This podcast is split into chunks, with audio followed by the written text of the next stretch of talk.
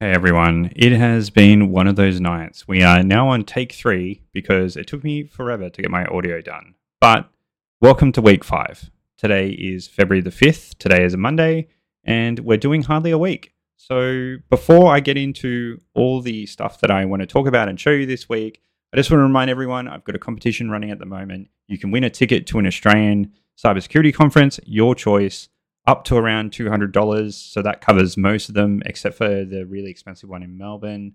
But all you need to do is subscribe to my YouTube, subscribe to my podcast. My podcast is now on my YouTube.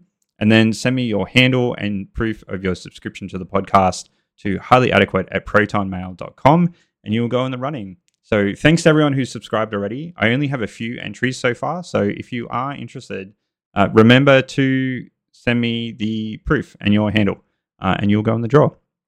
Uh, that's being drawn in another three weeks. That's like on, I'll announce the winner on one of these. So uh, check out for that. I think it's the 26th of February, but don't quote me yet. Go check out the previous episode.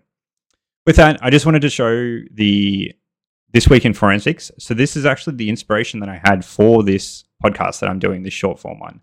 So it's done by Phil Moore. Uh, it was he's someone who I worked with at CyberCX, and and he's still there as a, a DFIR investigator. And he puts these together every week, which is a lot of work.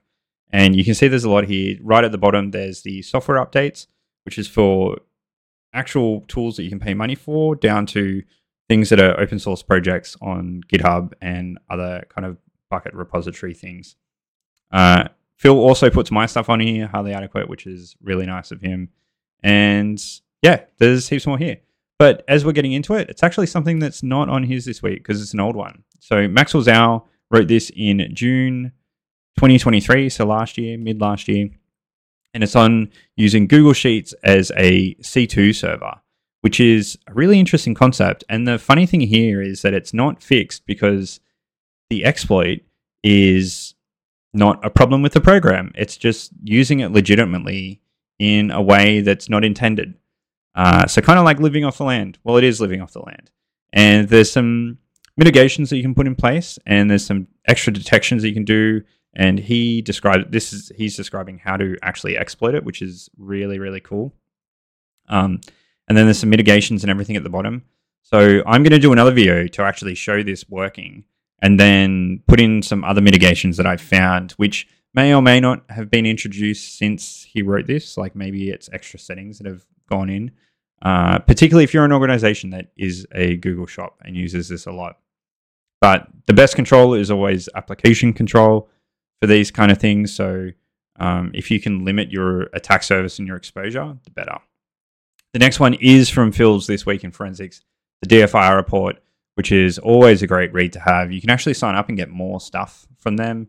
Uh, I forget how much it costs. It's not cheap, but it's probably worth it, and I'm probably considering doing it this year. Uh, but this was for a ransomware act, ransomware actor that they got initial access and then ransomware the environment three hours later, which is really really quick. So this goes through the Lockheed Martin kill chain of reconnaissance, initial access, uh, like privilege escalation, all those good steps that you have. Uh, it's written out really nicely. So if you're new, you might not get all of this, but it is a really good read and really good to understand how threat actors will generally move through an environment. Also, just to see how they move through so quickly, which is really, really cool. The next one is another podcast. I know these guys do more stuff. This is their third one. So this is currently their most recent one, but it's a book club. So you can get ideas about what books you might want to read within cybersecurity. So if I go back here, I think I looked at this in the last two times I recorded this, but book club number two was out two weeks before. So if you're an avid reader and you can keep up, good on you. But if you're just looking for book ideas, uh, which I definitely will be, so I'll be coming back here to get some ideas off these guys. I am looking forward to this probably later in the year after April. Finally, the Dragos OT Cert blog. So OT Cert is kind of run like parallel to Dragos. Uh, they're not like a sales entity or a vendor or anything. They actually run for free.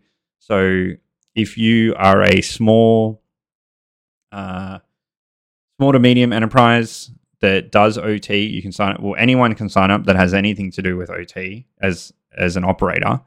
Uh, it's aimed at small to medium. but even if you're big, you can probably learn things from this as well. This one's going through and talking about using USBs for transferring files. Uh, and then it gives an example of setting up your environment to do a file transfer.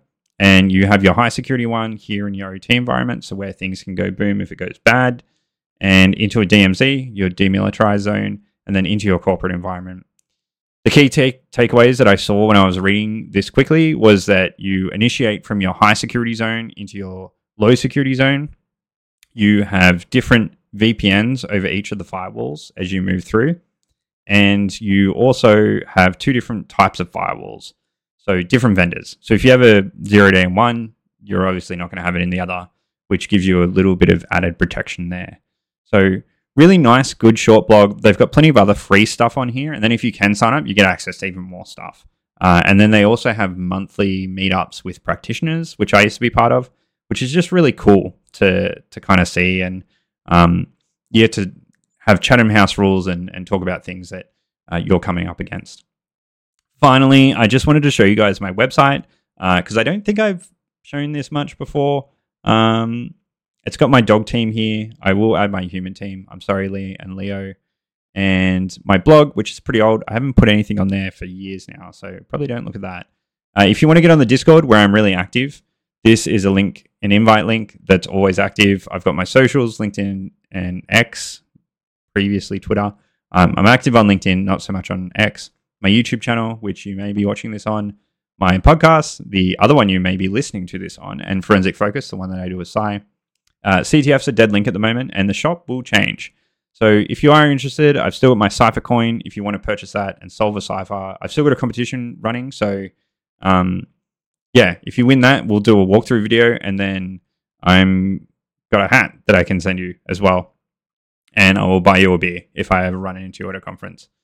But that's it for me this week. Thanks everyone that always comes to listen and joins me on this journey of learning and discovery. I really enjoy doing this because I probably do more reading than I normally would.